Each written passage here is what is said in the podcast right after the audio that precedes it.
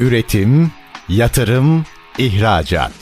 Üreten Türkiye'nin radyosu Endüstri Radyo, sizin bulunduğunuz her yerde. Endüstri Radyo'yu arabada, bilgisayarda ve cep telefonunuzdan her yerde dinleyebilirsiniz. endüstri radyo nokta com. Çiğdem Aydoğdu'nun hazırlayıp sunduğu Turizm Gündemi programı başlıyor. Merhaba sevgili S T Endüstri Radyo dinleyicileri. Turizm Gündemi programında yine birlikteyiz. Konuğumuz Sinan Baran Bayar. Birçok güzel konudan bahsedeceğiz. Yani çok geniş bir etkinlik alanına sahip Sinan Baran Bayar. Sürdürülebilir turizm uzmanı ve turizm araştırmacısı. Turizm Sürdürülebilirlik Derneği Yönetim Kurulu üyesi. Uluslararası Bilgi Teknolojileri Turizm ve Seyahat Federasyonu Genel Sekreteri. Aynı zamanda da sürdürülebilirlik ve iklim çalışmalarının Oxford'da tamamlamış. Artı daha birçok konu ama ne yapıyoruz? Önce programımıza hoş geldiniz diyoruz konuğumuza. Sinan Bey hoş geldiniz. Hoş bulduk Çiğdem Hanım, merhabalar. Valla daha hepsini okuyacaktım da dedim ki birazını da siz anlatın kendinizi. O nedenle size bıraktım. Çok teşekkür ederim. Programınıza davet için öncelikle burada olmaktan dolayı heyecanlıyım. Sürekli dinlediğimiz, örnek aldığımız, gündemi takip ettiğimiz bir program. Tanıtım için teşekkür ederim. Turizm endüstrisinde birçok alanda çalışıyorum. Ee, özellikle sürdürülebilirlik alanlarında saydığınız gibi Turizm ve Sürdürülebilirlik Derneği'nde yönetim kurulu üyesiyim. Aynı zamanda Green Destination'da da e, sürdürülebilirlik yönetimi çalışıyorum. Çalışma alanlarımın geneli turizmin hem paydaşları hem de diğer sektörlerle ilişkilendirilmiş tüm ağını kapsayarak e, sürdürülebilir bir ekosistem oluşturmak adına kurulu çalışmalar bu şekilde devam ediyor. Evet, biz de bu arada konuk olduğunuz için kesinlikle çok çok teşekkür ediyoruz. Hem zamanınız hem de güzel bilgileri ve hem Türkiye hem de dünyada turizmi değerlendirmek için güzel bir fırsat olmuş oldu. Evet, özellikle Green Destination derken birazcık açabilir miyiz konuyu? Hı hı, tabii ki. Green Destination aslında uluslararası bir sertifikalama kurumu. G S T C diye adlandırdığımız Global Sustainable Tourism Council kurumunun e, alt kırılımlarından birisi. Biz bakanlıkta geçen sene Temmuz ayında e, bu kurumlarla ciddi bir anlaşma yapmıştı aslında. Burada devletler arasında e, Türkiye ilk sürdürülebilirlik atağı yapan ülkelerden birisi oldu. Green Destination genellikle destinasyonlar özelinde belirli sürdürülebilirlik standartlarını sağlamak adına belirli kriterya serileri oluşturan, bunları denetleyen ve zamanla bu sürecin nasıl gittiğiyle ilgili sürdürülebilir yönetim çözümleri sunan bir kurum. Burada bir turistik destinasyonu aslında tüm yönleriyle ele alıyor. Bunun içinde çevresel yönler var, ekonomik yönler var ve sosyal yönler var. Genellikle çevresel yönler herkesin üzerinde durduğu bir destinasyonun atık yönetimiyle alakalı, ulaşımıyla alakalı, akıllı binalarla alakalı, tüm ağı kapsayacak şekilde bir sürdürülebilirlik sağlamak adına belirli kriterler koyuyor. Sosyal bölümde de yine bu destinasyonda çalışan yerel halk, destinasyonu ziyaret eden turistler, destinasyondaki sosyal aktiviteler ve bunların halka yansıması. Yine ekonomik tarafta gelir adaletsizliği ile alakalı veya bir destinasyondaki turizm faaliyetlerinden kaynaklanan bir gelir adaletsizliği varsa bunlarla ilgili belirli kriterler koyan bir yeşil dönüşüm kurumu diyebiliriz aslında. Bu tabii ki çeşitli sektör temsilcilerin, akademisyenlerin, uzmanların, sahada çalışanların, denetmenlerin uzun yıllar boyunca, çünkü bu kriterler genelde yedi yılda bir hazırlanıyor. Buradaki kriterler uzman kişilerin belirlediği bir destinasyonda olması gereken tüm öğelerde. Çünkü turizm endüstrisi dediğimiz zaman gastronomi var, yiyecek içecek işletmeleri, konaklama işletmeleri, seyahat acentaları, sağlık turizmi gibi bir kavram var. Tüm bu alt kırılımlarıyla beraber nasıl sürdürülebilir olunur diye sorup bununla ilgili ciddi kriterler oluşturuyor. Kurum daha sonra belirli aşamalarda, bu genellikle üç aşamadan oluyor, destinasyonları sürdürülebilir olmaya teşvik ederek bununla ilgili belirli aralıklarla denetimler yapıyor. Kısaca Green Destination'ı böyle açıklayabiliriz. Evet, peki burada tabii ki birçok açılımda konuya değindik de atık yönetimi ve dönüştürme ve birazdan da akıllı binalar ve turizmde özellikle bu konunun nasıl işlendiğini soracağım. Bu atık yönetimi ve dönüştürme konusunda süreçler maliyetli mi? Geri dönüşümü ve bunun e, olumlu tepkisi ya da sonucu e, hangi süreçte yansıyor? Ne kadar bir zaman gerekiyor? Çok çok önemli bir soru. Aslında turizm endüstrisinde hep karşılaştığımız sorulardan birisi bu. Genellikle zincir otellerin yöneticileri görüştüğümüzde sorduğunuz bu soru genelde popüler. Çünkü bu uygulamalara geçmeden önce işletmeler genelde bunun maliyetli olup olmadığını öğrenmek istiyor. Yani bu daha önceden turizmde sürdürülebilirlik hareketleri gönüllülük esasındaydı. Fakat bu yasal düzenlemelerle desteklendikçe zorunlu hale geldi. Bu soru da önemli çünkü bunu yaptıktan sonra ben ne kadar harcarım ve bana geri dönütü ne kadar zamanda olur ya da bundan bir fayda sağlayabilir miyim gibi bir risk analizi istiyorlar. Atık yönetimi turizm işletmeleri için öncelikle çok maliyetli değil. Maliyetli şekli olsa bile size çok kısa zamanda bu maliyeti çıkarmanızı sağlıyor. Bunu şu şekilde örneklendirebiliriz. Örneğin bir zincir otelsiniz ve her anlamda bir atık yönetimi, atık yönetimiyle ilgili sürdürülebilir bir çözüm ağı oluşturmak istiyorsunuz işletmeniz için. Burada öncelikle siz nasıl bir yol izlemeniz gerekir? Bununla ilgili hem fiziksel hem de yazılımsal olarak bir süreç sizi bekliyor. Yani burada bir otel işletmesinin atıklarının geri dönüşümü sağlanması, yerel belediyelerle birlikte işbirlikleri, bu atıkların tekrar geri dönüp kullanılması, eğer katı atıksa kompost yapılıp tekrardan bir işletmede kullanılması veya bu bir e, su ayak izi ise, su atığı ise suyun geri dönüştürülerek tekrar bir konaklama işletmesinde kullanılması gibi süreçlerle ilgili bunlar akıllı binalara giriyor aslında biraz. Çünkü tesisiniz buna da uygun olmalı. Bir turizm tesisinin geri dönüşüm ve atık yönetimine uygun fiziksel yapısı bulunması gerekiyor. E, burada da bazen bunları dönüştürmek maliyetli olabilir fakat o yapıyı dönüştürmediğiniz sürece, yeşil dönüşüme ayak uydurmadığınız sürece gelecek yıllardaki karşılaşacağınız riskler size daha büyük maliyetler oluşturacak. Yani bunlar fiziksel, e, doğal afet de olabilir. İklim krizinin getirdiği fiziksel hava olayları da olabilir. Fakat bunun dışında yaşanabilecek ciddi ağırlama maliyetleri de olabilir. Çünkü tesisiniz akıllı bir tesis olmadığı için, düzgün bir atık yönetim sistemi yapamadığı için bu maliyetler gitgide katlanacak. Genelde işletmeler, konaklama işletmeleri için bunları düzgün bir şekilde yaparak kendilerini atık yönetimine hazırlıyorlar. Genel olarak bu şekilde açıklayabiliriz atık yönetimi. Bir önceki soruda gelir adaletsizliği ile ilgili bir konudan bahsetmiştiniz. Gelişmiş ülkelerde muhtemelen bunun bir sistemi ve bir düzeni vardır ayrı.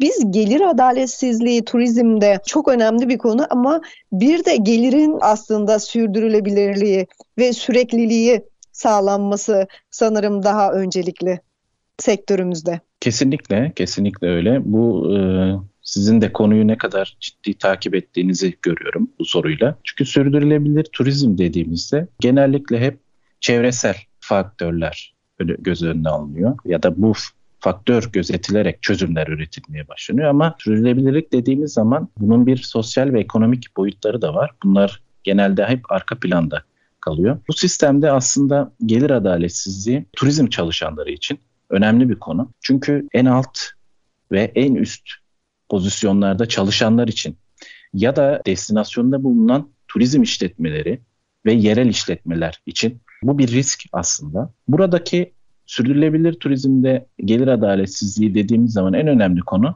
yerel bölgesel istihdam aslında ve bölgesel satın alma diyebiliriz. Bu bölge halkının desteklenmesi anlamına geliyor. Aslında T R bir Sürdürülebilir Turizm Programı'nda e, Kültür ve Turizm Bakanlığı ve e, T G A'nın birlikte hazırladığı ve iki bin yirmi üç yılının sonuna kadar e, alınmasının zorunlu olduğu bu sertifika programının bölümlerinden birisi, dört bölümden birisi, yerel bölgesel toplumun sosyal ve ekonomik faydalarının en üst düzeye çıkarılması, e, olumsuz etkilerinin en aza indirilmesiyle alakalı. Bu sizin sorunuzla örtüşüyor. Aslında buna cevap verebilecek bir kapsam. Buradaki gelir adaletsizliğini önleyebilmek için bir işletmenin yerel halktan ve bölgeden desteklenerek tedariğini sağlaması, buraya özgü yatırımlar yapması, o bölgeyi koruması, çalışanlarına daha iyi imkanlar sağlayabilmesi, bölgesel istihdam sağlayabilmesi, e, burada çeşitli girişimler yapabilmesi, sürdürülebilir ürünler ve hizmetler geliştirmesi.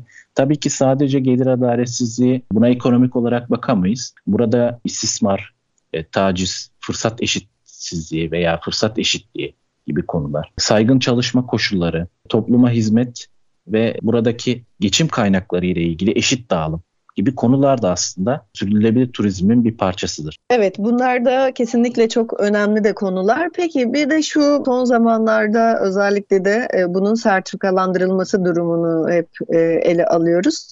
T R bir yeşil sertifika nasıl alınır, süresi ne zaman, ne kadar veya bunun işletmeler için önemi nedir? Tabii bundan da bahsedelim. Bu aslında çok önemli bir sürdürülebilir turizm gelişmesi oldu ülkemiz için. Geçen senenin ortalarında G S T C ile Türkiye arasında bir işbirliği anlaşması yapıldı. Bu anlaşmayla Türkiye ve G S T C ilk defa Türkiye tarihinde ve dünya tarihinde de Ulusal Sürdürülebilir Turizm Programı hazırlandı. Bu programda da Türkiye'deki turizm endüstrisi sürdürülebilir uygulamalarına hız verdi. Tabii ki bu protokol çok uzun süreli bir protokol. iki bin otuz yılına kadar sürebilecek e, uluslararası standartları kapsıyor. Bu sertifika programı üç aşamadan oluşuyor. İlk aşamanın iki bin yirmi üç yılının sonuna kadar tamamlanması gerekiyor. Bu e, resmi gazete kararıyla bu yıl içinde yayınlandı ve basit turizm işletmesi belgesi, konaklama işletmesi belgelerinin her ikisinde iki bin yirmi üç yılının sonuna kadar bu belgeyi başvurup alması gerekiyor. iki bin yirmi üçün sonuna kadar ilk aşama zorunlu. İkinci aşama iki bin yirmi beş yılına kadar ve son aşamada iki bin otuz yılına kadar alınması gerekiyor. Peki bu belge kriterleri neleri kapsıyor? Aslında hem sizin sorduğunuz sorular hem de yaptığımız açıklamalara dayanan biraz biraz bahsettik ama toplamda kırk iki kriterden oluşuyor ve yüz altmış yedi gösterge var. Aslında bu konuları sınıflandırırsak dört ana başlıkta inceleyebiliyoruz. İlk başlık etkili bir sürdürülebilir yönetim programı. Bu ilk sorunuzla bağdaşıyor aslında. Bir işletmenin sürdürülebilir bir yönetim programı belirlemesi gerekiyor. Bunun içinde atık yönetimi, çevre yönetimi, belgelendirme, takip gibi konular var. İkinci başlığa baktığımızda E, yerel toplumun sosyal ve ekonomik faydalarının en üst düzeye çıkarılması ile ilgili. Üçüncü konuda da kültürel mirasın korunması ve bunların en üst düzeye çıkarılmasıyla ilgili. Ve son başlıkta çevreye olan faaliyetlerin en üst düzeye çıkarılmasıyla alakalı. Aslında burada da çok ciddi programlar var. Bu aslında ayrı bir, bir konuşmanın, podcast'in konusu. Karbon ayak izinin azaltılması ve işletmenin daha sürdürülebilir, daha sorumlu olmasıyla alakalı. Bu program çok ciddi ilgi gördü ve dünyadaki diğer turistik destinasyonlara da birer e, örnek oldu. Onların da ülkesel anlamda gelişebilmesi için önemliydi bu. Şu anda sadece bu program konaklama işletmelerini kapsıyor. Fakat gelecek yıllarda destinasyon kriterleri, turistler için kriterler, seyahat işletmeciliği, seyahat acentaları için kriterler gibi konular da gündeme gelecek ve onlar için de ayrı ayrı kriterler oluşacak. Kısaca da bahsetmiş olduk. Evet, şimdi kısa bir reklam arası veriyoruz. Daha sonra ikinci bölümümüzle sohbetimize devam ediyoruz. Üretim, yatırım, ihracat. Üreten Türkiye'nin radyosu Endüstri Radyo, sizin bulunduğunuz her yerde. Endüstri Radyo'yu arabada, bilgisayarda ve cep telefonunuzdan her yerde dinleyebilirsiniz. endüstri radyo nokta com. Evet sevgili S T Endüstri Radyo dinleyicileri, Turizm Gündemi programımızın ikinci bölümünde konuğumuz Sinan Baran Bayar ile sohbetimize devam ediyoruz. Evet, son günlerde özellikle sürdürülebilir turizm üzerine oldukça güzel konuklarla programlar gerçekleştirdik. Bugün de yine daha detaylı hem turizm alışkanlıkları gelecekte değişeceği için hem de duyarlılığımızın bir derece daha artması için sık sık bu değindiğimiz konuya biraz daha detaylı değinmek üzere konuğumuzla sohbetimize devam ediyoruz. İlk bölümümüzde ağırlıklı olarak yeşil destinasyon veya yeşil dönüşüm ve bunların belgelenmesi üzerine süreçten bahsettik. Evet, iki bin otuz yılına kadar üç aşamalı bir süreçten bahsettiniz. Bu da iki bin otuz yılından sonra yaklaşık yedi yıl, bir dolu dolu yedi yıl. Sonrasında hayatımızda neler değişmiş olacak bütün bunlar eğer istediğimiz gibi, planladığımız gibi giderse? Evet, aslında yine çok ilginç bir soru oldu bizi neler bekliyor diye. İnsanlar dediğiniz gibi turistik alışkanlıkların ya da sürdürülebilir davranışların nereye gidebileceğinden dolayı endişeler duyabiliyor. Aslında geçen haftaki programlarınızda Güner Bey katılmıştı, İzmir Skal Başkanı. Orada da sürdürülebilir turizm konusunda güzel sohbetler geçti. Merak evet. ettiğimiz konularda aslında sürdürülebilir davranışlar. Bizim bu programımızda iki bin otuz yılına kadar programda aslında destinasyonların bir sürdürülebilir turizm ağına katılması, bununla ilgili çalışmalar yapmasıyla ilgili ama aslında burada turistlerin de ana rolü var. Burada merak edilen bazı konular var. Bizi neler bekliyor gibi. Biliyorsunuz Avrupa Yeşil Mütabakatı kapsamında çeşitli yönergeler var ve biz bunların belirli şekilde taahhütlerini verdik. İlk başta Paris İklim Anlaşması ile birlikte bu yeşil dönüşüme ayak uydurduk. Öncelikle bu yıl içinde bazı turist davranışlarının değişmesini bekliyoruz sürdürülebilirlik alanında. Bunlar neler? Özellikle Covid'den sonra turist davranışları bir şekilde değişti ve beş yıldızlı otellerden, kalabalıklardan, daha popüler turist destinasyonlarından bir kırsal turizme, yeşil turizm, butik oteller tercihi gibi kavramlara bir yönelim oldu. Bunun sebeplerinden biri aslında Covid olarak gösteriyor fakat çevreye duyarlılık, çevreye bağlılık hissi, ekosistemin bir parçası olarak davranma gibi konular turistik ürün satın alan bireylerde öne çıkmaya başladı. Ve e, bu kapsamda da daha çok sürdürülebilir uygulamalar yapan, geri dönüşüm uygulayan e, otel işletmelerini tercih etmeye başladılar.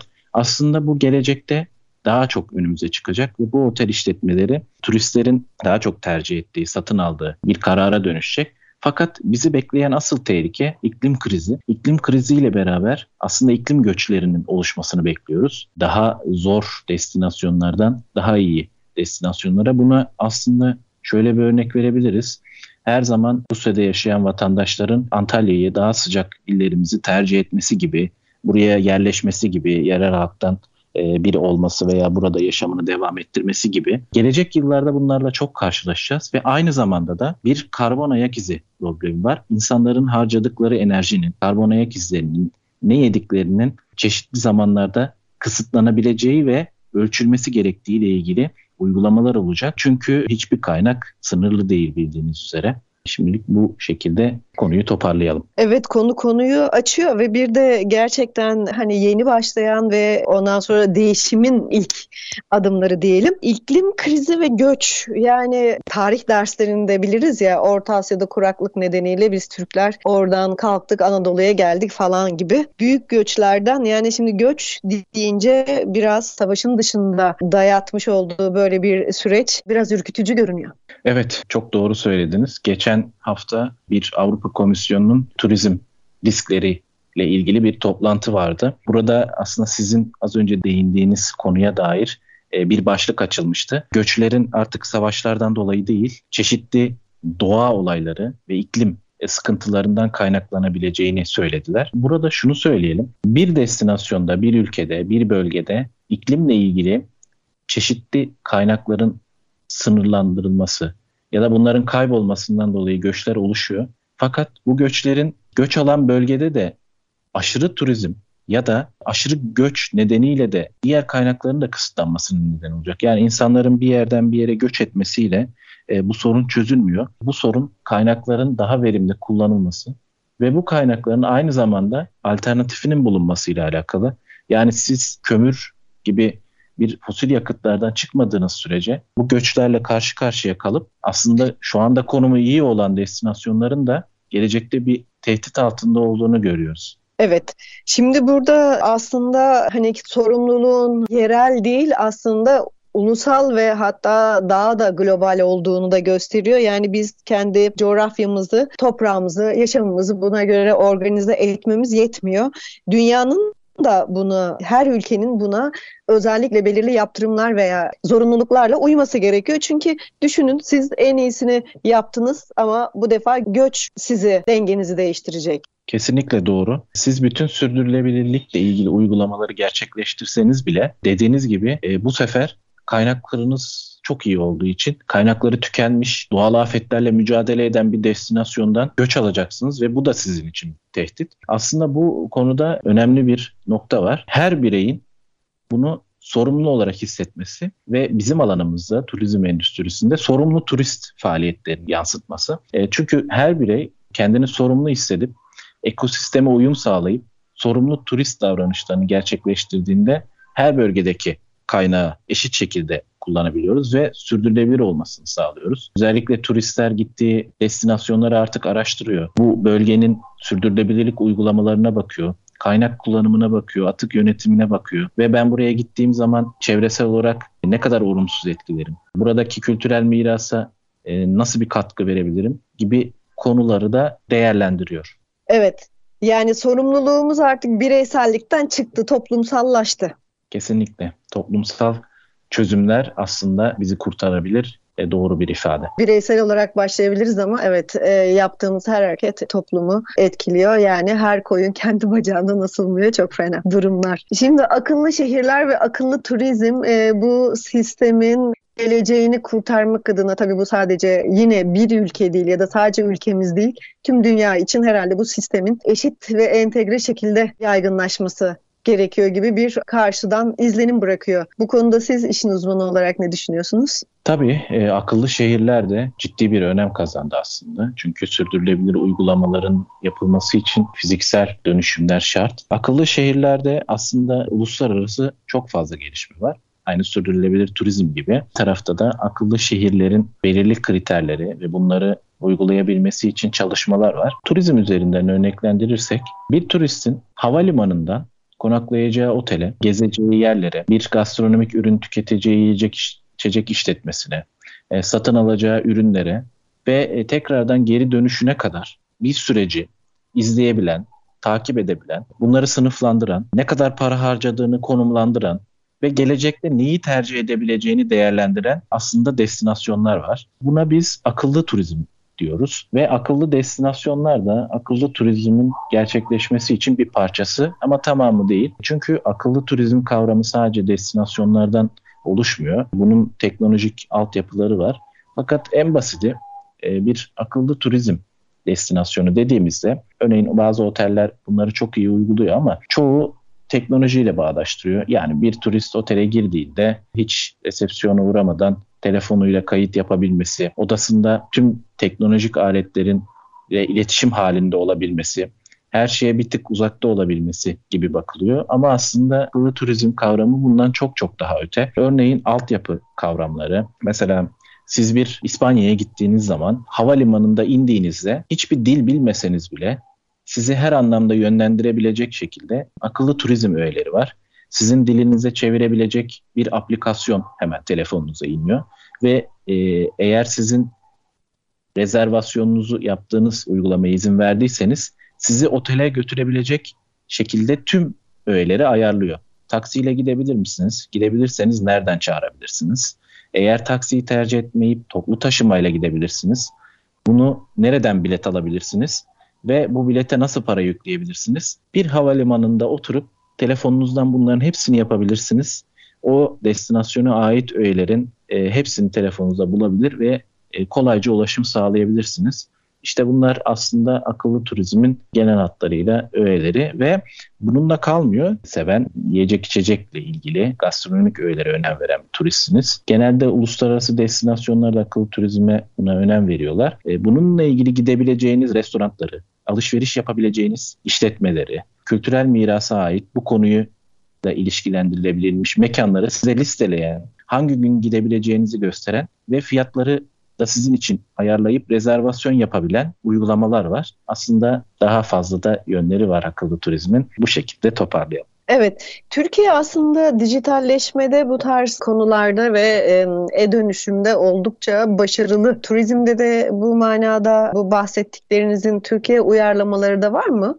Ya da öncülük eden şehirlerimiz şu an? Tabii ki Türkiye'de dediğiniz gibi özellikle dönüşümde, e-dönüşümde ve aynı zamanda dijitalleşebilmede, toplum dört nokta sıfıra yaklaşmada ve bunun ötesine geçebilmede önemli adımlar atıyor. Türkiye'de de akıllı destinasyonlarla ilgili çalışmalar var. Bununla alakalı da aslında İzmir öne çıkıyor ve İzmir destinasyonu bununla ilgili Avrupa Komisyonu tarafından bir ödüle layık görülmüştü. Türkiye'de de bu çalışmalar hem destinasyon bazında hem yerel yönetimler bazında hem de yasal düzenlemelerle öne çıkıyor. Diğer destinasyonlar da özellikle Avrupa Birliği projeleriyle, işbirlikleriyle öne çıkmaya başladı. Antalya'da da havalimanlarında bu tür bahsettiğimiz uygulamalar mevcut ve aynı zamanda otel işletmelerinde de size bu tür uygulamaları sağlayan, bunları gerçekleştirmeniz için çeşitli aplikasyonlar mevcut.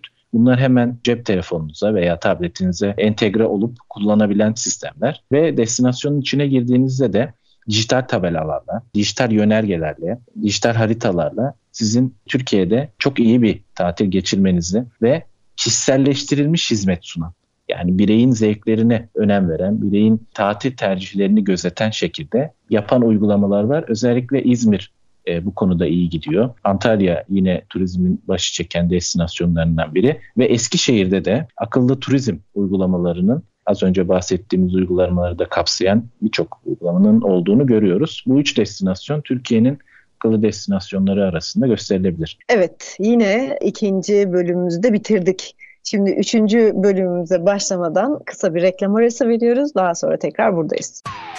Üretim, yatırım, ihracat. Üreten Türkiye'nin radyosu Endüstri Radyo sizin bulunduğunuz her yerde. Endüstri Radyo'yu arabada, bilgisayarda ve cep telefonunuzdan her yerde dinleyebilirsiniz.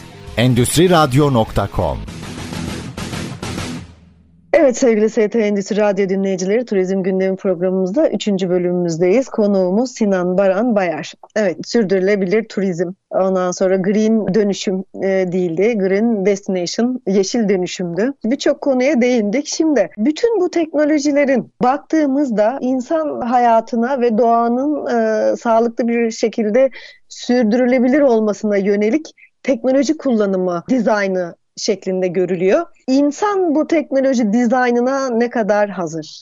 Yine bir Çiğdem Aydoğdu sorusuyla devam ediyoruz. İlginç oldu. İnsan buna ne kadar hazır? Aslında burada bir endişe mevcut. Biz evet. hem akademik araştırmalar yapıyoruz bu konularla. Bazı hem Avrupa Birliği projeleri olsun, hem akademik makalelerde olsun, çeşitli anketler uyguladığımızda ya da birebir görüşmeler yaptığımızda bu bahsettiğiniz dijital dönüşümle ilgili aslında insanlarda bir endişe mevcut. Geri dönütlerde şunları duyuyoruz. İşte bu uygulamalar çok güzel, her şeyimizi sağlıyor ama acaba benim bütün bilgilerimi çalar mı? Ya banka hesabım çalınırsa? Bütün fotoğraflarımı görüyor mu? İşte farklı ülkeye gittim, bir uygulama indirdim. Acaba başıma bir iş gelir mi? Telefonum kilitlenirse ne yapabilirim? Ya da ben güvensiz hissediyorum. Her şeyim izleniyormuş gibi. Ya bir bilgisayar kullanıyorsa kameradan takip ediliyor muyum gibi. Aslında çok teknoloji barındıran öğeler de endişe uyandırabiliyor bazen. Bununla ilgili psikolojik boyutlar da var aslında. Teknoloji kaygısı gibi veya teknolojiyi kabul etmeme, bunlardan korkma, işte gelecekte robotların, akıllı robotların, yapay zekanın insanlardan daha iyi olacağı hissi insanları korkutuyor aslında. Sorunuzdaki gibi insanlar buna hazır mı? Aslında ayak uydurmaya çalışıyor bu uygulamalara ve bir şekilde de adapte oluyor. Fakat o kadar hızlı bir çağdayız ki insanlar yeni bir teknolojiye, yeni bir yapay zeka modülüne ayak uydurmaya başlarken ardından yepyeni bir teknolojik faaliyet geliyor ve en baştan buna adapte olmak, bunun devamını sağlamak artık insanlarda bir tedirginlik ve yorgunluk uyandırıyor. Fakat belli bir kesimde bunun aşırı durumunda hemen yeni teknolojilerin olması, bunlara hemen adapte olmak, daha yenisini sağlamak, daha iyi bir telefon almak, daha iyi bir bilgisayar almak, daha yeni bir giyilebilir teknolojik ürün almak gibi bir de bu tarafı var aslında. Yani arada uçurum da olabiliyor ama bence insanlar teknolojiye alışma konusunda henüz endişeler duyuyorlar ve tam da hazır değiller. Evet, böyle bir şey var mesela, teknoloji kolaylığını çok seviyoruz hayatımızda. Ondan sonra ama sorumluluğu e, söz konusu olduğunda orada birazcık duruyoruz. Ondan sonra bunun bağlayıcılığı. Bir de şöyle bir durum da var. Hani teknoloji kolaylığına ulaşmak da maliyetli bir durum da Türkiye'de. Çünkü Türk lirasının değer kaybı nedeniyle aslında yani yeniliklere aynı hızla uyum sağlamak biraz zor oluyor gibi görünüyor. Bilmiyorum, siz ne düşünüyorsunuz? Evet, aslında yine güzel bir soru. Aslında bu soruyla ilgili bir örnek gelmişti benim de aklıma. Şöyle bir konu, Türk lirasının değer kaybetmesiyle ilgili evet bazen yeni teknolojilere insanların ulaşması konusunda sıkıntılar var. Yine bunu turizmle ilişkilendirelim. Geçen senelerde bahsettiğiniz gibi Türk lirasındaki değer kaybından dolayı bir akıllı telefon markası diyelim. Bunu alabilmek için o markanın turisti diye bir kampanya başladı ve insanlar o teknolojik ürüne ulaşmak için bu kampanyaya girip belirli yurt dışı ülkelerine giderek teknolojik markasını alıyorlar. Orada bir hafta konaklıyorlar, tatillerini yapıyorlar, destinasyonu keşfediyorlar, eğleniyorlar ve geri geliyorlar o markayı da alarak.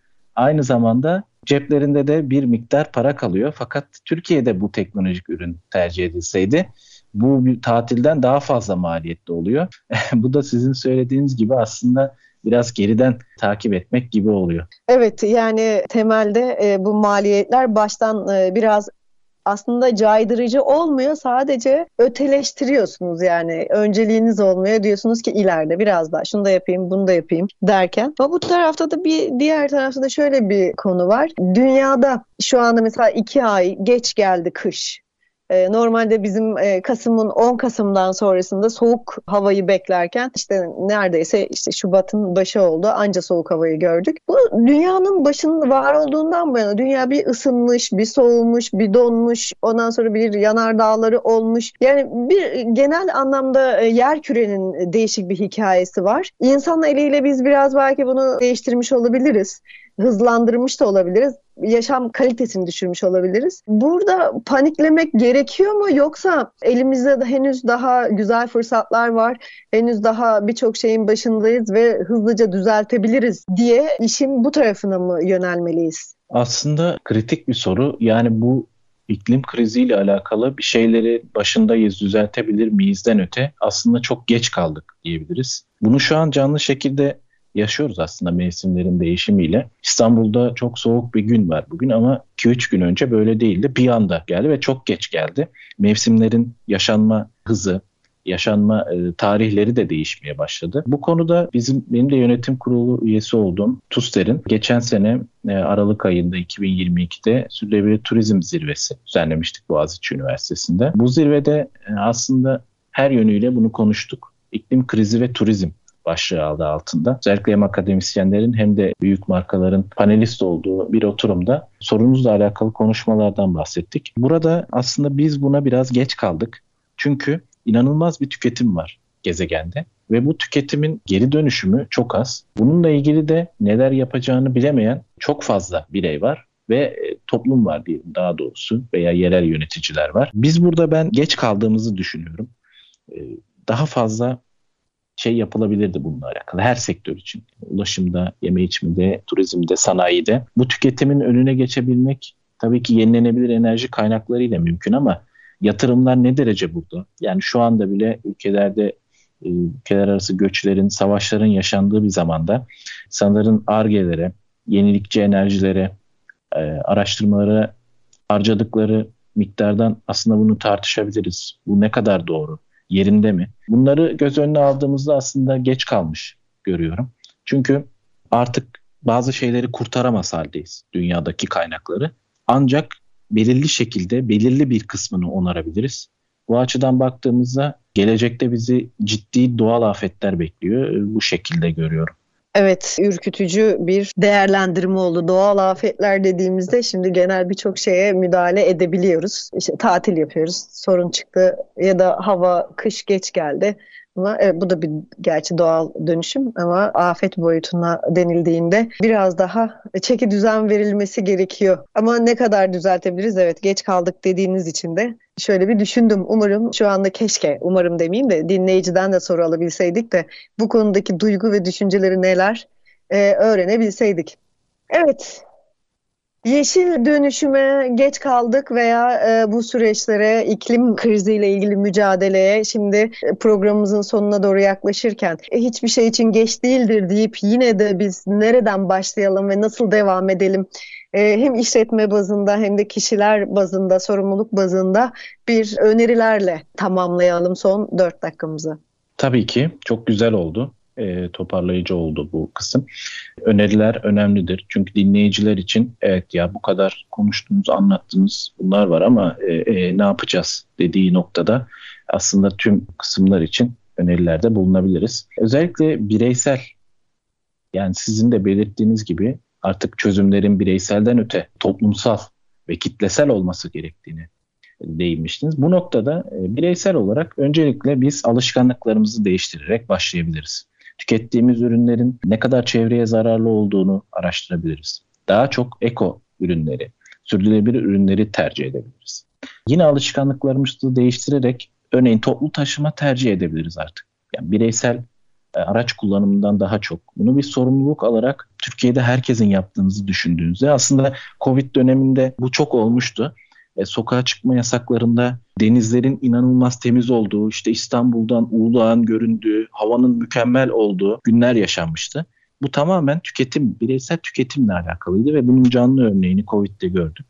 İşletmeler olarak e, büyük aslında konumuzla alakalı turizm endüstrisinde zincir oteller olarak bu işletmeler sürdürülebilirliğe daha fazla önem vermeli. Aslında bunu yavaş yavaş başladılar. iki bin bazı otellerin çok öncelerden başlamıştı. Yeni otellerde geçmeye başladı. Bir sürdürülebilirlik departmanı oluşturuluyor otel işletmelerinde ve bu işletmeler otellerin daha az atık çıkarması, karbon ayak izinin ölçülmesi, işletmenin yerel halka destek vermesi, işletmenin bulunduğu destinasyona katkı sağlaması gibi konularda çözümler üretmeye başladı. Yine bunu turizm sektörüne yayarak yiyecek içecek işletmelerinin, acentaların, ulaşım firmalarının, otel işletmelerinin de bu sürdürülebilir uygulamalara katılması gerekiyor ve ne harcadıklarını takip etmeleri gerekiyor.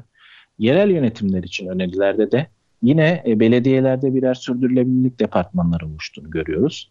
Bu departmanların kitlesel anlamda akıllı destinasyonlar yaratarak bir destinasyonun altyapısından üst yapısına ne harcadığı, enerjisini kullanabilmesi, yani güneş enerjisi, güneş tarlalarından yararlanabilmesi, rüzgarsa rüzgar enerjisinden faydalanabilmesi ve atıklarını yönetip geri dönüştürebilmesi konusunda e, çalışmalar yapması, üniversitelerde işbirliği, projeler, e, uluslararası işbirlikleri gibi veya bu sertifikalama, belgeleme konusunda bunların kısıtlanması, denetlenmesi gibi adımlar atabilir. E, son olarak önerilerimiz de böyle olsun.